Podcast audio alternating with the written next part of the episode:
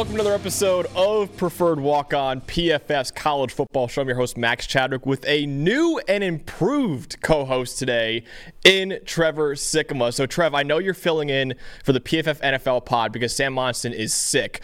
Well, Dalton Wasserman does not have that same excuse. He's actually in New Orleans celebrating Mardi Gras right now, probably making Hangover Part 4, honestly. So, uh, doesn't have quite the excuse that Sam Monson does, man, but I appreciate you taking the time out and uh, joining me today, man. That's a way better excuse, by the way. Like, okay, like having COVID, being in New Orleans, maybe getting COVID. I don't know. Just Probably, yeah. Everywhere. But if there's a place to get it, I guess it'd be New Orleans. No, but dude, it's uh, it's it's great to be with you. Uh, I had to give a shout out to you. This is one of the best college football podcast names in the business. I don't think I've told you that before, Thank but every you, time man. I see like well, preferred walk on's a sick podcast name. Every time I see the link and everything. So you did good with that one. So I appreciate you having me on the show, man. I, I hate to break the news to you. I think we're in the process of changing it to PFF's College Football Show. Oh man. Now it makes sense, you know, company brand, you gotta be able to do Yep. it, but man, I know. They told me that, and I I was like, okay, I'm happy we're being branded like that, but at the same time, I was like, man, Preferred to Walk On was an elite name. So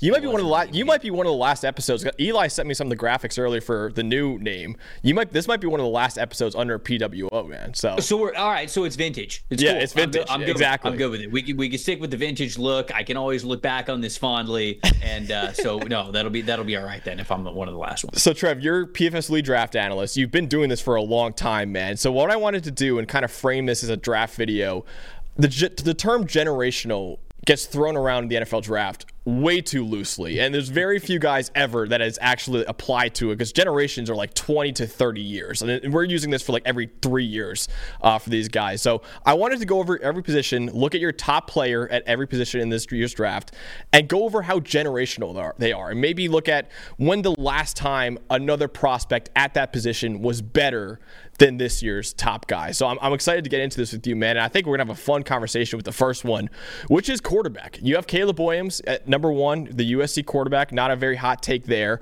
Um, looking at your past top quarterbacks, Bryce Young, number one overall in 2023, Desmond Ridder, number 43 overall in 2022, in that vaunted uh, 2022 quarterback class. Caleb Williams, how, how generational is he? Like, what, what are we talking about here? Is it Trevor Lawrence that we got to go back to? Is it Joe Burrow, or even go back to Andrew Luck, John Elway? Like, what are we talking about here for Caleb Williams? Yeah, so for Caleb, I think he's talented enough where this exercise should have been a lot further back for him. But unfortunately, you, you go back to it, it's hard to say that he'd be more generational than Trevor Lawrence was in 2021, right? Because this is that was somebody who from his freshman year at Clemson, we knew that he was going to be a number one overall pick someday, and we kind of touted him as the you know the the, the the next great quarterback in the NFL before he even got to his sophomore year of college. And so when I when I think about Lawrence, especially I mean you got to think about this. We're talking pre-draft evaluation. So Lawrence, it's still been a little bit more of a slow burn than some of us thought it was going to be. Although it does make sense looking at the offense that he played in at Clemson. So I think the, the answer to the question, if we're going to stay true to it, is he's the best quarterback prospect since Trevor Lawrence. Okay. But you go a little bit further here. We can go a little bit further because I got I got the, uh, the the draft history up right now. Joe Burrow, 2022. Obviously, Burrow was phenomenal as well. He was kind of a interesting story because he was not really seen as a first rounder, number one overall pick on a quarterback until that last season when he Right. absolutely was. So I think Burrow, as a final scouting report, probably higher than Williams, but probably just a little bit. So you got those two guys there, but I I would have taken Caleb over Kyler Murray. Mm-hmm. I'd, have, I'd have taken Caleb over Baker Mayfield. I'd have taken Caleb over Mitchell Trubisky, over Jared Goff, uh, probably over Jameis Winston, over Blake Bortles, over EJ Manuel, certainly. And then you get to Andrew Luck at 2020 or uh, at, at 2012. So I think we're really just looking at Joe Burrow and Trevor Lawrence, and then outside of that, you got to go, you know, 12 years. You got to go 12 years in the past and get all the way down to Andrew Luck. So that'd be my answer to that one. Okay, so that's that's pretty good, man. Honestly, I got Caleb. I think is close with Burrow. I agree with you. I think Lawrence was a better prospect. Um, and then you look back, man. Andrew Luck. I, that was like the first year I've ever remembered the NFL draft. Honestly, the Andrew Luck year, and I, Andrew Luck, I remember being talked about like crazy high as like Like so he I- was the, like he was the most sure thing of sure thing. And Andrew Right. Luck was awesome at the Yeah. NFL level. It was simply just injuries that kind of ruined what I think could have been a Hall of Fame long career for him, honestly. Okay, so Caleb Williams, the answer is best since Trevor Lawrence, but honestly, I mean, you look back at past classes, it's probably Trevor Luck and, and, maybe, like you said, there's only a couple other guys that even are in a contention with Caleb Williams. So that's pretty good for him. Uh, running back. This is a pretty weak running back class, man. Right now, Jonathan Brooks from Texas is your number one back. He's number 50 overall. Funnily yeah. enough, your last two number one RB1s were both from Texas. Bijan Robinson, you had number two overall, Breece Hall the year before. So Big 12 dominating your running back one rankings, uh, 38 overall in 2022. Um, obviously, Bijan Robinson's going to be your answer here, but do you think this is one of the weaker RB ones, and maybe even weaker running back classes that we've had uh, in recent memory. Yeah, and I think that that I think the times of where we're at go into that a little bit. Like I try to think, man, if we only go back a couple of years, like I'm I'm looking at this this 2021 draft, right? Right. It's Javonte Williams, it's Travis Etienne, Najee Harris ended up being RB one that year at number 24 overall. You know, I, I don't know those guys had longer careers in college than Jonathan Brooks did, but like Brooks probably would have been up there around where Javonte Williams would have been picked. So this year, if he was fully healthy, I should say, because right. the problem is that he's coming off an ACL tear, and then what are you going to do with a running back who's coming off of an ACL tear? You're probably not going to draft him anywhere within the top 50, so that clouds that a little bit. But it is one of the weaker years. You know, when I talk about when the first running back could come off the board I go back to God, which year was the Bishop Sankey draft? That was 2014. oh, yeah. Yep. Sankey comes off the board. As that was RB your Bucks, right? Did they take or the, Titans took him? No, Titans took right, him. Right, right, right. Took, yeah. Uh, Bucks took Charles Sims in that draft. That was, was that also was not good. Of, yep. Um, but 54 was when the first running back came off the board, and that's the last time that RB one has come off the board outside of the top 50. Mm-hmm. Feels like we could have that again but I do I do think it's a little bit unfair because it, it, people go, oh, you know, I don't have a running back ranked in the top 50, top 65. Some people are going to tell you top 75. If Brooks was fully healthy, if he plays out this whole year, Brooks is a top 50 pick to me. So if if he recovers and if recovery's going out go well, we've seen backs get back from ACL injuries before. I could see a team around the top 50 still taking this guy. I think he is that talented to do so, but the injury makes it feel like, yeah, the RB run is going to start a lot later this year than it has in years past. Dude, all right, I want to ask you this question too. This is not this year's draft, but who do you think is a better prospect, Bijan or Saquon Barkley? Oh man, um, don't break my heart as a Penn State fan here, Trevor. I think the answer is honestly Bijan, though, if I had to be honest. I, I think the answer is Bijan simply because of the footwork. Yeah, dude. Like the dude's feet are just so lightning quick, and vision is the most important trait for me when it comes to a running back. That and like I've said on Twitter, running extremely pissed off every time you touch the football. Mm-hmm. But Bijan's feet were just they're so light, they're so crisp. I think I would have gone Bijan over Saquon. All right. As much as he was unbelievable coming out of Penn State. Because you got to, every time we have these conversations like this, I try to put myself back in the shoes of like, okay, don't judge what he's been with the Giants. Don't mm-hmm. don't don't judge. Okay, he wasn't worth being taken in the top three. Like, yeah, judge what he was coming out of Penn State, and he was seen as a generational kind of player. But I think I would actually take Bijan. Dude, if Bijan was was stupid good, and, and just to kind of preview the 2025 draft, Trevor, I think it's going to be one of the strongest running back classes I can remember. Man, it is stupid. You know, you know more than me. I'm I'm like I'm only tunnel vision into the 2024 class, but I see I've I've seen that you've already done kind of like the legwork and and getting guys up for uh for the rankings about next year. So you, this running back class is legit, dude. It's so I looked up the stat. So uh, obviously rushing yards does not you know tell the whole story, but of the 15 leading FBS rushers from this past season, 12 of them are coming back to school. Yeah.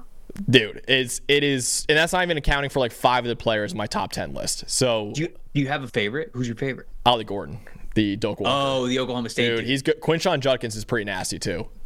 I mean, yeah, Quinshon said. Would Tra- but Tra- okay, Henderson would he be like RB two for you in this draft? And he like he's coming back to school too. I was lower on TreVeyon than a lot of than okay. a lot of people were. I think I probably still would have had TreVeyon at least RB three, but like no higher than that because I like Jaylen Wright from Tennessee. I think he's got Right. explosive speed. Um, the vision is still kind of a work in progress, but he's light on experience, so that's understandable. He's one hell of a, of a pass protector. He's the best pass protecting running back in this draft, no question about it. Um, and like I said, he he kind of gives you that long speed that a lot of the other guys in this class just don't have. So I would say that Brooks would still be my RB one.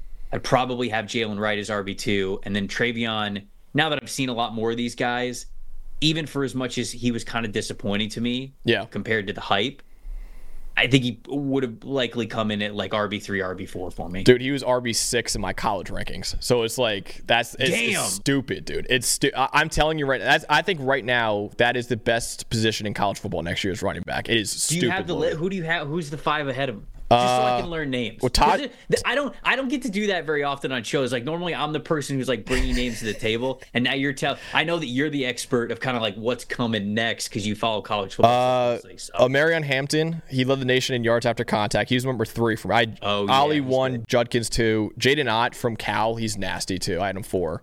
Um, and then Tahj Brooks could have been in this year's draft, so you probably watched him Yes. a little bit. The Texas Tech back, yeah, he's a- Okay. the 230 pound monster, yeah, he's a tank. Yes. Yes. Yeah, he's a yes. tank. Okay. All right. So- Now I know the names. And good. dude, This is Donovan. Edwards is, is coming back too. Like just like so many guys that just you know. I know. Yeah. So we'll see. Um, all right, this position will be fun because I think this one we're gonna have to go deep for. Uh, it is wide receiver. Marvin Harrison Jr. You have number two overall. Funnily enough, so your RB one of the last two years has been Texas. Wide receiver one in the last two years has been Ohio State, and tight end one for your last two years has uh, also been the same school. But for wide receiver, Marvin Harrison Jr., Jaxon Smith-Njigba last year was your number one receiver, and Jameson Williams the year before.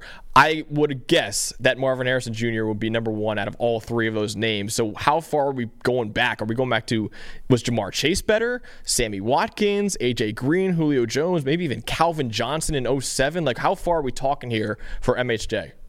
it's very hard to find holes in Marvin Harrison Jr.'s game. I was having this conversation with Steve Palazzolo this morning, actually, and wide receiver is an interesting position because for as much as Marvin Harrison Jr. is extremely well rounded and mm-hmm. well above average at basically everything, Xavier Worthy's faster than him. Yeah. Keon Coleman's stronger than him. Ladd McConkey is quicker than him, right? And so like you can name all of these well, other wide receivers who maybe in one area might be better than him, but I still think the well-roundedness and just how high the floor is for Marvin Harrison Jr. I I, I would have liked him better than Jack Smith-Njigba for sure Yeah. better than Jameson Williams. Um, think I ended up having Jaylen Waddle as wide receiver one in 2021. Wow, So okay. I, I, I would have, and they were right there. Like I thought Waddle and Chase were were Mm-hmm. right there. Um, so I would have had Marvin Harrison in, in 2021. He would have been wide receiver one 2022 uh, over Jefferson and CeeDee Lamb and, Yeah. and and Jerry Jeudy, Henry Ruggs. 2019 would have been wide receiver one. 2018, 2017, 2016 easily. 2015, I think yeah he would have been wide receiver one. Although like when Amari Cooper was coming out oh of Oh college, there's dude, a reason why crazy. he went fourth overall. I mean, Yeah. everybody just thought he was so uncoverable. So that's the Cooper. It's a conversation with what Amari Cooper was coming out of school. God, 2014 was loaded, but Sammy Oh, Watkins. Sammy Watkins at Clemson was nasty. I think Marvin might beat him out though. Eh, but it's not just Sammy. Like Mike Evans goes seven, Odell goes 12. Yeah, that's true. Davante Adams goes 53 in that draft, by the way. that one's tough. The 2014 group's unbelievably talented. Obviously, future All Pros, basically everywhere you look. He would have been wide receiver one in 2013, Mm-hmm. 2012. Although Justin Blackmon was, I mean, what he was, Blackmon Oklahoma was- oh my just God. insane. Yeah. And then I think you get to 2011. So for Marvin Harrison Jr., he's basically wide receiver one in every year, other than maybe not 2014. And then mm-hmm. you get to 2011 with Julio Jones and AJ Green. And I think that's probably where the conversation stops. So an Okay. easy an easy decade of him is being the wide receiver one in basically every other draft class. Dude, yeah, yeah Marvin Harrison Jr. is special, man. And so is this next guy who I, I already wrote about saying he's the greatest tight end ever in college football history. Um, I'm not too much of a draft guy like you, but I would argue he might be the best tight end in college football history. I'm, I'm excited to see what you think about Brock Bowers here. So you have him number six overall. Again, mm-hmm. same school last year, too. Darnell Washington, you had your number one tight end, 16th overall, and Trey McBride the year before at 53 overall. Um, so the, I think the question really becomes him, Kyle Pitts, and maybe if he's better than Kyle Pitts, maybe Vernon Davis in 06, Kellen Winslow in 04. Is yeah. Brock Bowers, is he the GOAT college, is he the GOAT NFL draft tight end prospect? So I'm going to say no, but only because he's just he's smaller than a lot of other tight ends and that's okay mm-hmm. because in today's era he's a tight end, but he's really like a move tight end. You know, he can play on the line of scrimmage, sure, and I think he can hold up well as a blocker. But you know, he plays a lot as a wing back. He'll play in the slot. He could play on the outside. So he's more of just kind of like a move tight end and a flexible tight end than like a true traditional. I mean, he's going to show up at the combine, and I think he's going to be. I think he's going to be around six foot three. Yeah, and I think, I think he's going to. I mean, he better weigh in between 240 and 245 pounds because if he weighs less than 240 you're extremely low percentile for the tight yeah. end position i mean six three is already small for the tight end position it's just massive dudes so i just say that to kind of give context to all of it because i think kyle pitts was regarded and will be regarded as a better prospect coming out than Brock Bowers. He okay. goes number four overall, so he's still within that conversation. But you know, you start scrolling 2020, 2019, 2018, 2017, which was an interesting class with OJ Howard and Evan Engram and right. David Njoku. But I think Bowers is was more productive and would have been tight end one, no question, over all of them. 16, 15, 14. Eric Ebron was interesting because he, I mean, he was good enough to go 10 overall, but. He ran a 4 3, right? At the combine? Wasn't that like his big thing? He was crazy, actually. It was like a four. It might have been a four four, but I, I remember his forty was like unbelievable for a tight There's end. No way it's a four three, or I'm gonna lose my. No, no, no, no, no. Okay, so okay here. So listen, he's six foot four, two hundred fifty pounds. Uh huh. Both of those numbers for the tight end, bigger than Brock Bowers. They're both the 38th percentile, so they're yeah. well below the 50th percentile. And he's he is significantly bigger, I think, than Brock Bowers was.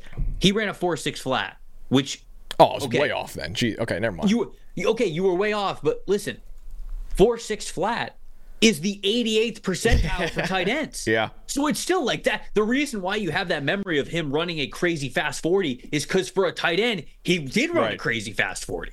But I think you pick Brock Bowers over him. Um, 13 was Eifert over him. 12 was Fleener over him. Kyle Rudolph over him. You know, t- 2010 is kind of interesting because it's like Jermaine Gresham's tight end one in that class mm-hmm. off the board, but Rob Gronkowski goes 42nd overall. Yeah, right. tight end of all time. And then later in that class, you had Jimmy Graham go 95. So uh, I think it's something probably around there. You, you've got to go back to at least 2010, if not before, to find a uh, prospect that it was as highly regarded as Brock Bowers is outside of Kyle Pitts. Okay, outside of Kyle Pitts, I am I'm a huge Brock Bowers guy, man. So I, I still think he I, I think he's a goat college tight end, but you're you're you know better me for prospect wise. But man, I, I think Bowers, man, like a George Kittle, something like that, he's gonna be a monster. I, I am of the belief, and I know you, you might not subscribe to it, but I'm of the belief that Jim Harbaugh should take him number five overall, and just cook from there. If he thinks that Bowers holds up well enough on the line of scrimmage, I think that he I think that he definitely could do that because he loves to get tight ends involved. Yeah. But if he does, the the the, the issue becomes if you don't think he's going to hold up well enough on the line of scrimmage to be a true every situation tight end, then do you just take Malik, take Nabers, Nabers, or Rome right, Yeah. Like at that point, if you don't believe that he's like a full time inline player, uh, and he's more of a receiver, are you just going to draft a receiver instead? Like, yeah. so that's I think the conversation that you have. But Bowers to me is within that conversation, which puts him in the same area as Kyle Pitts. But I do think Pitts when he was coming out was translation wise to the NFL regarded higher than Brock Bowers just because there's a little bit of concern over the size. That's fair. That's fair. All right, this next position I actually think is pretty interesting too, which is offensive tackle when talking about the best since whenever. So Joe yeah. Alt right now, you're number one at five overall. Peter Skoronski year before also at five overall. Charles Cross uh, in 2022 for Mississippi State at number three overall. Uh, is Joe Alt the best out of those three guys? And then if, if he is, um, is he better than a guy like maybe Penei Sewell in 2021, or is that kind of where the conversation stops for uh, for Joe Alt? I think that that's probably where it stops is that 2021 year. I wouldn't sit here and call Joe Alt generational, but I think he's a really damn good prospect. We've had some good offensive linemen come through over the last couple of years.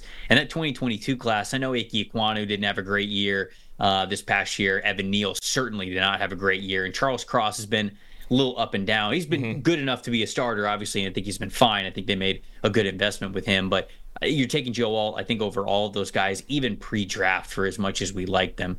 Sewell is, to me, where if we're playing this game as true as it's supposed to be, that's where it stops because I would have had Penei Sewell above Joe Alt because he's just yeah. rare power, rare movement skills. And I think you saw that this past year. He was one of the best offensive tackles, if not the best offensive tackle in the NFL in 2023. So that to me is is where that conversation ends. And you know, all I wonder where he would have stacked up in that 2020 class because that 2020 class had had Andrew Thomas, mm-hmm.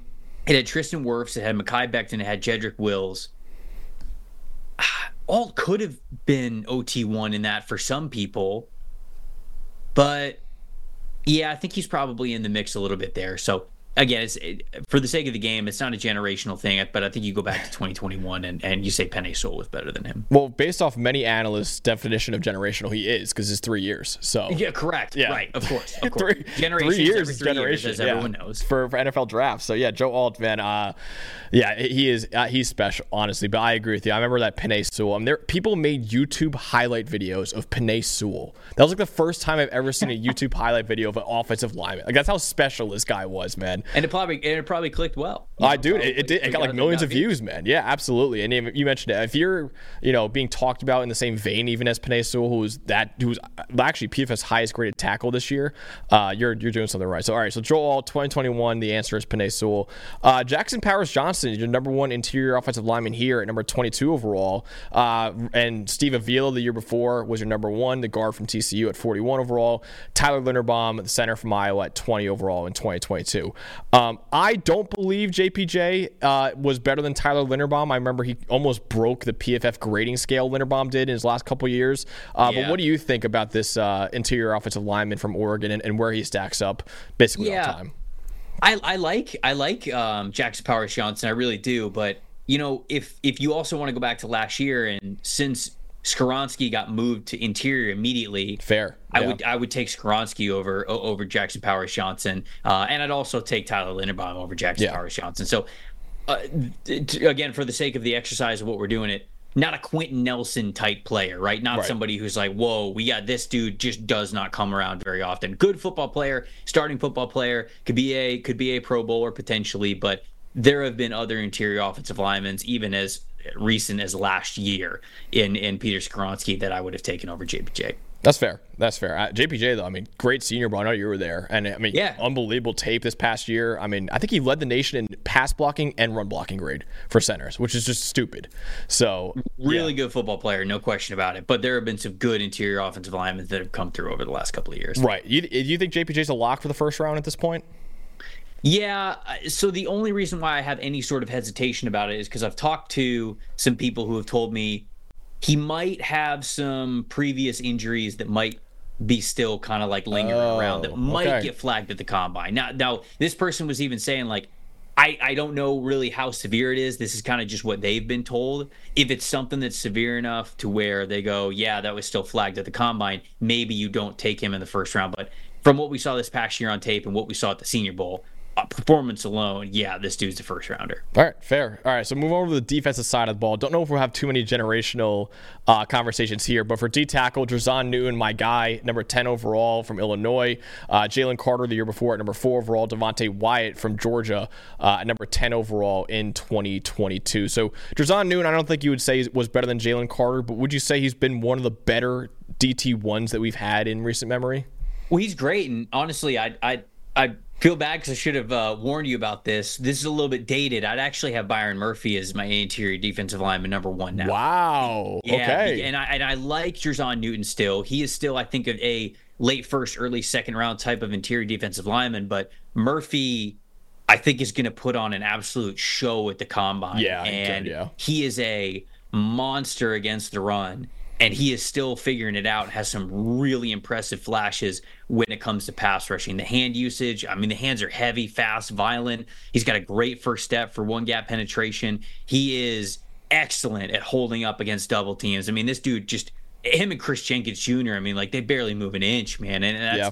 Talking about being a little bit lighter in size, I wonder if he's going to put on a little bit more weight, even Murphy that is, and play a little bit closer to 310. And if he does, man, just the strength is going to be crazy. So I'd actually have Murphy as DT1 in this class, but I think the conversation is still the same. Neither of those guys are anywhere near No. the type of prospect that Jalen Carter was last year. You even go the year before. I had Devonte Wyatt because I like Devonte Wyatt a lot, and I was a little bit worried about Jordan Davis, but Jordan Davis for the caliber athlete he was at his size is is pretty unbelievable. So if you put him as that uh, as that DT one in that class, you're prob you're probably taking Jordan Davis over Byron Murphy the second just because he's he's just uh, it's insanely rare what he does at his size. But you know, if if I'm taking Byron Murphy. I'm stacking him against the 2021 one class. I'm taking him over Christian Barmore, who was the first one taken.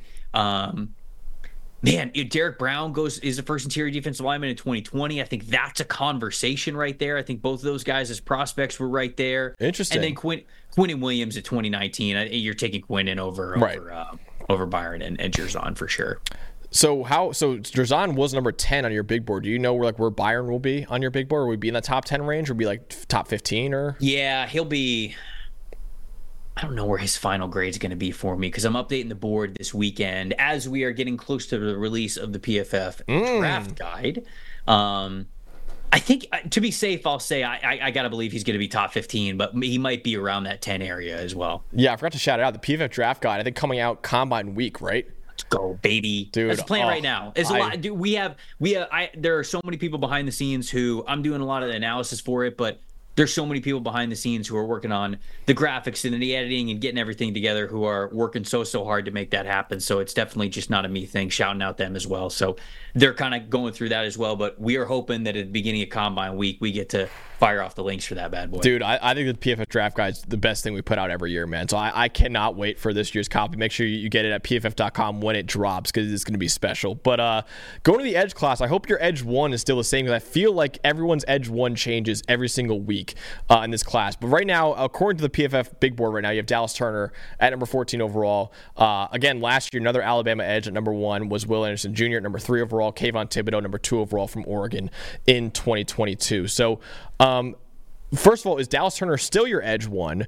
And do you think this is maybe one of the weaker edge ones that we've had probably in recent memory? Even though it's a really good edge class overall, the depth is really good. But do you think the top end talent maybe is just lacking that we've had in recent years? Yeah, who did I have as edge one last year? Oh, it's it's well, yeah, okay, okay. I'm looking at uh I'm looking at drafthistory.com and uh I'm looking at defensive ends. Oh, and they had linebacker for Will Anderson Jr. Yeah, they got linebacker for Will Anderson. So I'm looking at this like the first defensive end technically that was off the board was Tyree Wilson, and, and then it was Lukas Van Ness, and I was like, Lord knows I didn't have those guys as edge one last year because I was not high on either of them. I gave, I think Lukas Van Ness a second round grade. I gave Tyree Wilson like a late second, early 3rd He went seventh, which is wild to me. But um, I don't know if I want to say that it's, that it's weaker. There's just a little bit. It's not as proven as probably what I'll say. Okay. You know, I think it's a conversation between Dallas Turner, between Jared Verse, and between Laiatu Latu for who might be the most productive edge rusher from this group. But all of them have something that's that's holding them back a little bit. You know, with Verse, love his power profile, super powerful dude, really dense. Bull rush is fantastic, bases everything around that bull rush, and he can really get after the passer and hold the line of scrimmage. But the finesse part of his game is still kind of a work in progress. And you wonder, okay, is it ever going to be something that's a really really a calling card of his game turner i love the progress for him the previous year i felt like all he could really do was a speed rush and a long arm and this year he's got the speed rush and the long arm but that's just where his pass rush plan begins put on a little extra weight He got stronger. I think the pressure numbers were really good for him, and so I think he's a good player. He's just still kind of figuring it out. And then Latu, I mean, you, you know, you've seen the grades. Dude. Like a 96.4 pass rush grade over the last two years, over 23.4% win percentage as a pass rusher. He's nuts. But the problem is, his arm length is like 13th percentile, and he's going to test like a below 50th percentile athlete in basically all the athletic categories. So the NFL is not going to draft him very high. All that to say, I certainly wouldn't take any of these guys over Will Anderson. Mm-hmm. 2022 is interesting because you know, I, I had Kayvon as edge or as my number two overall guy in that class, but Kayvon and Dallas Turner very similar. So I actually think it's kind of a similar conversation between the two of those guys, despite me having Dallas Turner a little bit outside of my top 10 and having Kayvon all the way up at number two. 2021, Jaelan Phillips, I think was my edge one. He ends up being the first edge rusher off the board. I probably would have had Dallas Turner over Phillips just because of the injury history. Mm-hmm. And then the previous year was Chase Young. I mean, I wasn't going to have yeah, no one, Chase yeah. Young that year. So, yeah, it's an interesting conversation the way you look at it there. But uh, I don't want to say it's one of the weaker groups. It's just not as proven right. as it has been in years past. I think that's fair. And yeah, I mentioned that Laiatu Latu grade. I actually saw he has the highest graded season we've ever seen by a Power Five player ever. Uh, Blake Corum last year, 96.2, and then Kyle Pitts, Chase Young, and Quinnen Williams at a 96 grade, and Latu is 96.3 this year. So insane, dude. He he got slept on. I he deserved a lot more awards than he got. Uh, I know you actually you talked to him right at the Senior Bowl. He seemed like a cool guy, right? Dude, he's awesome. He, he was great. You know, I got to chat with him because he was sitting out that third day. Um, I, I, would I kind of went up to him I was just like hey man you good? Like I need you to be good. I need you to have not done anything out there. And he's like no no no I'm fine. He's like somebody kind of ran into my leg a little weird my quads kind of sore today so I'm not I'm just not trying to push it which makes a lot of sense yeah. obviously. You don't want to get hurt or push it there. Plus he was so dominant the first two days anyways but yeah he talked to me about yeah I asked him about the injury with the neck and everything and I I, I mean I asked him straight up I was like did you actually think that your career was over when mm-hmm. Washington medically retired you? And he's like, no, like not for a second. Wow. And he, I was like, what happened there? And he's like, well, it's like I, I, I took a hit weird, and obviously, you know, it was something with my neck just wasn't right, and I ended up getting looked at by the doctors, and they kind of came back to me, and they're like, all right, we're gonna medically retire you. And he's like, whoa, whoa, whoa, what do you? He's like, what do you mean? And he's like, yeah, we, I mean, we got a press conference for it tomorrow. Uh, we don't think that you can play anymore, like all this. And he's like, oh, okay. So he takes the year off, but the whole time he was like still training. He he ended up getting the surgery uh-huh. on his neck, and then the surgeon who actually who operated on him was UCLA's preferred surgeon. So it was an easy connection oh, there because okay. they trusted they trusted him that he got the surgery done well. And uh, I got a, a, good buddy of mine who works at UCLA, and I asked him about Latu, and he's like, we don't limit him at all. He's like, yeah, it's going to show up on combine evals just because he's had work done, but he's like, we don't limit him at all during practice, during games, during anything. And so it's been two years of him fully healthy. And so I, he's just a passer specialist, man. The way that he approaches the game is so cerebral, and that's going to play at the NFL level. Do you think if if Washington still had Latu, Latu, Bralen Trice coming off that edge, do they win the national championship over Michigan? Probably not, right? It was kind, it was kind of a blowout, but still, man, that's like the best edge duo I can remember in, in, a long time, honestly. I don't know about national championship, but I mean, he'd certainly help for sure. Dude, watching his tape, it, it, looks like a guy who was medically retired, and I mean that in the best way possible. It was like that game was taken away from him, you know, and like he so he's very clearly worked his ass off to um, never have that happen again, and like he wants to be the best player possible now because, like you said, I mean, he, the game was almost taken away from him for good, so he, he very clearly works his ass off now. So yeah, and that was and that was the way that he approached it too when he talked with me about he said he watched so much TJ Watt and Maxx Crosby yeah. tape like while he was not able to play and there's no question he hit the ground running when he got to UCLA. So, um, yeah, I, I, think that he is one of the best pass rushers in the country. Again, I think the measurables, the the NFL just always gets a little bit freaked out when you're a little bit smaller, a little bit slower because it is a big person's game. It's a fast person's game. So, you know, anytime you put those into question, the NFL doesn't love it. Yeah. Well, let's move on to uh, linebacker class now. This one uh, is going to be interesting to see because Edgerrin Cooper is your LB1, 62 overall. Last year, you had Drew Sanders from Arkansas, 28 overall. And the year before, Devin Lloyd from Utah, number 22 overall. So um, it's actually pretty rare to have an NFL draft where a linebacker doesn't go in the first round. So I guess the better question to ask you rather than the whole generational thing is um, how does this class stack up? Is, is this one of the weaker linebacker classes we've had in recent memory?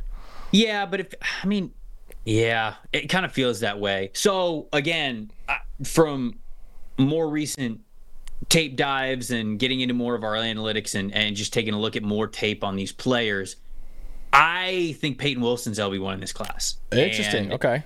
I actually don't think it's close. Like I think he's I th- I think he's the best linebacker in this class. The issue is that he's got he tore his. I think he had a knee injury in high school his senior year. Mm-hmm. He tore his ACL his first year at NC State. In 2021, he missed this big portion of the season because he had a dislocated shoulder and a torn labrum. And it's like, dude, you play a position that's so physical, it's really hard to draft that. But Edgerrin Cooper would be my LB2 in this class. And so both of those guys, because of the injury history of Wilson and because Cooper is super athletic, but he's just more of a downhill linebacker right, right, now. He's kind of like of that Devin White mold. And I know Devin White went five overall, but he shouldn't have. I mean, just straight up. Yeah.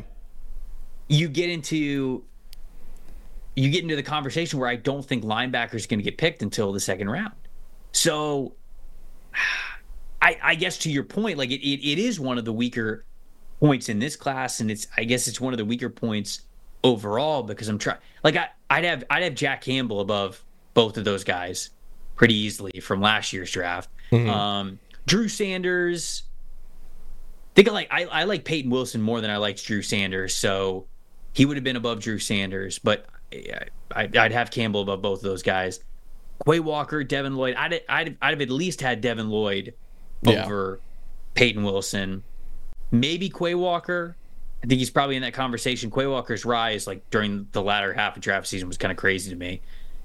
2021. That was Micah. Okay. Micah wasn't really a linebacker. Though, no, so it'd be like Zaven Collins, I, I, right? He's an edge, and like Collins in that class, Jamin Davis in that class. So like it's it's tricky, right? Because both those guys go first round. Jeremiah Owusu-Koramoah goes in the second. I'd have had JOK above. Dude, I love JOK at Notre Dame. No, so did I. So did I. And I think I thought Jamin. I thought the Jamin Davis love was crazy. Way, it was all combine, really. Yeah. Super great athlete, but I, maybe we do end up having the same conversation about Edgerrin Cooper. Like maybe Edgerrin Cooper does get talked about with some of these crazy athletic linebackers that end up going in the first round that maybe should not have, right? I mean, you look yeah. at Kenneth Murray as well. Um, Patrick Queen was like this. See, obviously Devin White goes number five overall for a reason. Kind of going on a tangent now, but I would have had Jack Campbell over the two guys that have his number one in this class, but I'd have Payton Wilson at one, and I'd have Edgerrin Cooper at number two. All right. Fair enough. Uh, the cornerback class is pretty interesting too. Uh, there's obviously a lot of different names people have as CB1. Right now, you have Cooper DeJean, the Iowa corner, eight overall on your big board. Devon Witherspoon the year before was six overall, and then Derek Stingley Jr. Yet number one overall in that 2022 class, which I love. Uh, so DeJean, obviously a really really talented corner, great tape, super athlete too.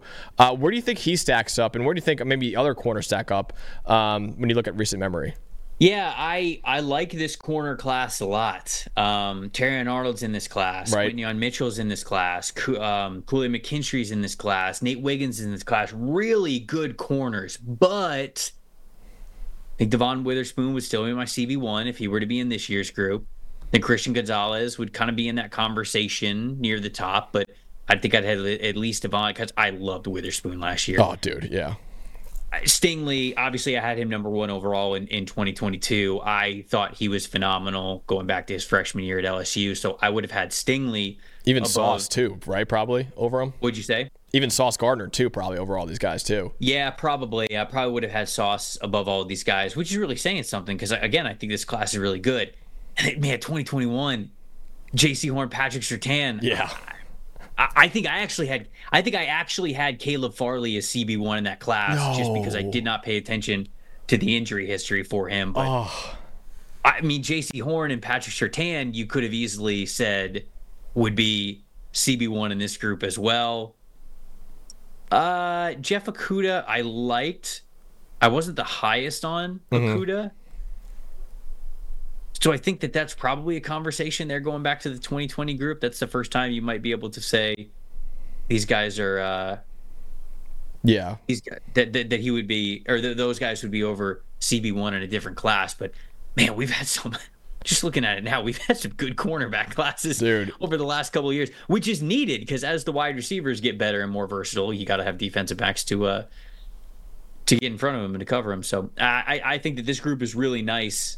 I like the cornerback class, but we've had some special dudes at the very top over the last couple of years. The one I'm looking at right now that I think definitely there'll be multiple guys that'd be the CB1 is 2019. The first corner off the board was DeAndre Baker at 30 overall. I don't know if we'll ever get an NFL draft again where there's a, the first corner is taken at 30 overall. Like that's crazy. No, we won't. That would be that would be crazy. I think we would have DeJean, mm-hmm. Arnold, Mitchell, Wiggins, McKinstry, at least five over Baker. And Yeah. I mean, even that you're you're getting into conversations of like TJ Tampa's after that. Right. Yeah. I think he, Rakestraw, could right? eas- e- yeah. Oh, Rakestraw from Missouri. I think you could make an argument for over Baker. So yikes, that twenty. Yikes. Was there anybody from that twenty? Like even later? Not that I saw. Byron Um, Murphy's all right. Byron Murphy's pretty decent. Yeah. I liked him a lot at Washington. Um, yeah, Rock Ya-Sin. Uh, no, man, this is yeah, this is pretty rough, Honestly, There's some safeties in that class that were okay, but Yeah. Oh, Jamel Dean. Jamel Dean was a third rounder that year.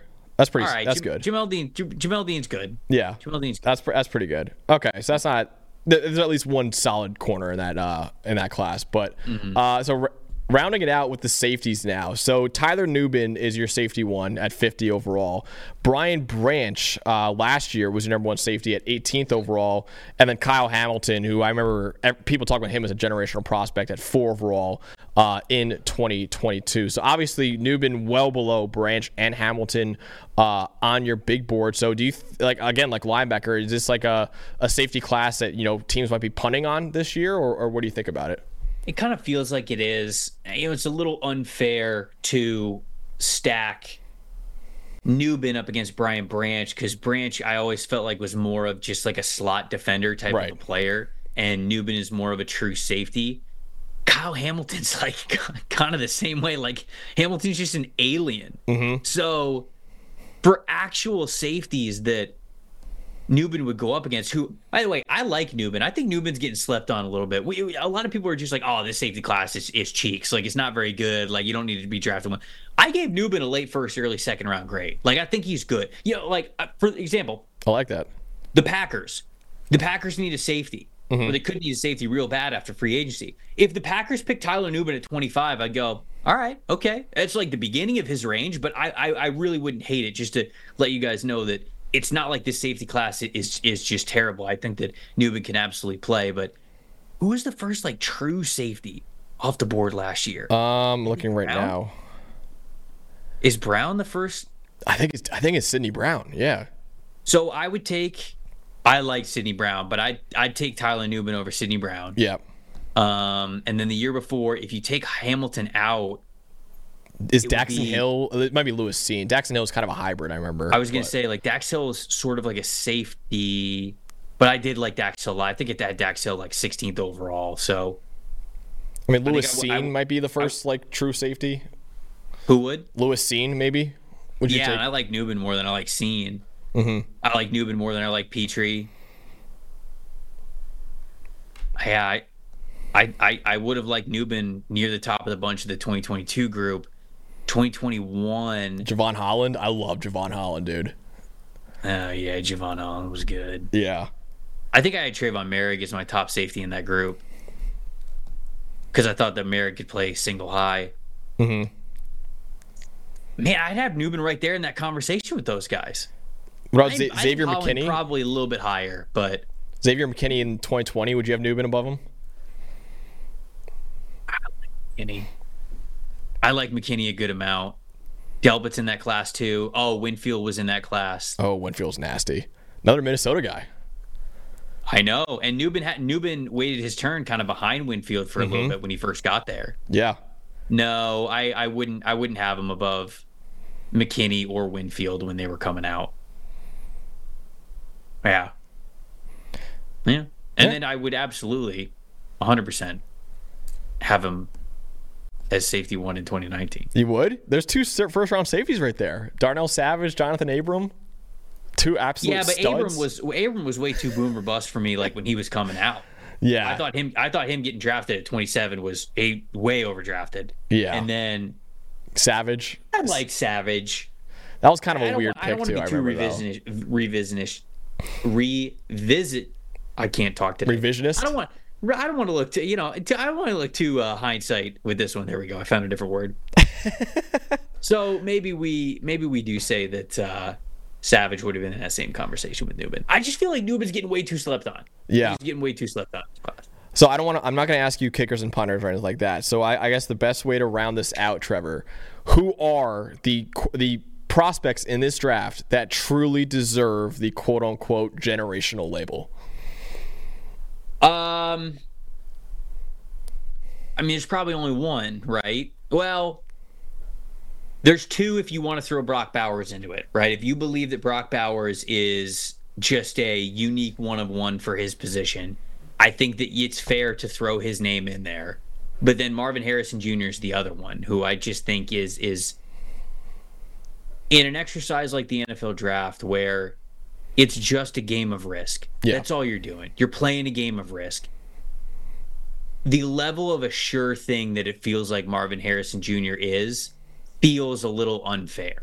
Mm-hmm. Like it just feels like you're drafting this guy, and as long as he is healthy, he is a multiple All Pro for you at some point throughout his career. He's got many 1,000 yard seasons. He's a difference maker in the postseason for you, and you just you for as much as we all like to say those things out loud when projecting what these guys are, it's way more risky and way less guaranteed than we make it out to be. But with Harrison, the reason why I'd say that he could be quote unquote generational, despite there being a lot of great wide receivers out there, is because of the floor and how high that is for him as a prospect. So I would say that I would say that there's two. I, you know, Caleb could obviously be special, but yeah. I'm not going to sit here and, and, and say that he's generational when we're, we're literally in the era of Patrick Mahomes. I mean, I'm, I, am not I, am not allowed to do that. I cannot do that. Uh, so I, I can't throw him out there, but I will say Marvin Harrison Jr. and Brock Bowers are the potential generational type guys that we've got. I, I, love it, dude. So I, that's Tampa Bay Trey, Trevor Sikkema joining the podcast. Trev, I really appreciate taking time out, man, and filling in for Dalton Wasserman as he uh,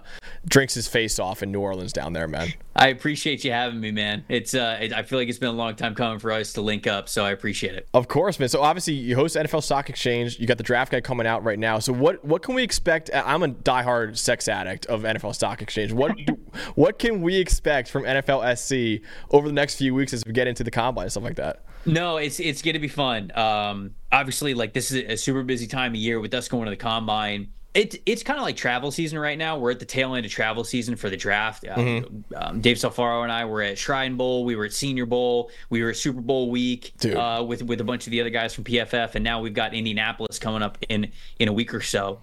And Indy is to me the best of all of those events. It really is. Like that. That's the time when you get to talk to a lot of people about what the league is really thinking. You get a good look at what's about to happen in free agency. And then from March to April, man, we're going to have so many of our final position rankings, our final mock drafts, uh, what we think these teams are going to do. Obviously, heavy reaction to what's going to happen in free agency and mm-hmm. how that's going to change the NFL draft landscape. I feel like we're going to have a major trade here happen over the next couple of weeks for one of those super desperate teams trying to get up because Indianapolis and the combine are often where a lot of these deals get done. Yeah, feel like we're going to see that happen over the next couple of weeks too, man. So yeah, uh, we're covering it all on the NFL Stock Exchange channel, and uh, appreciate you and, and everybody else listening to it. Of course, man. So yeah, that's Trevor Sikkema, PFF's lead draft analyst, co-host of NFL Stock Exchange, what I think is, is the best NFL draft podcast out there right now. So for producer Eli, for Trevor Sikkema, I'm Max Chadwick. We'll see you guys next time.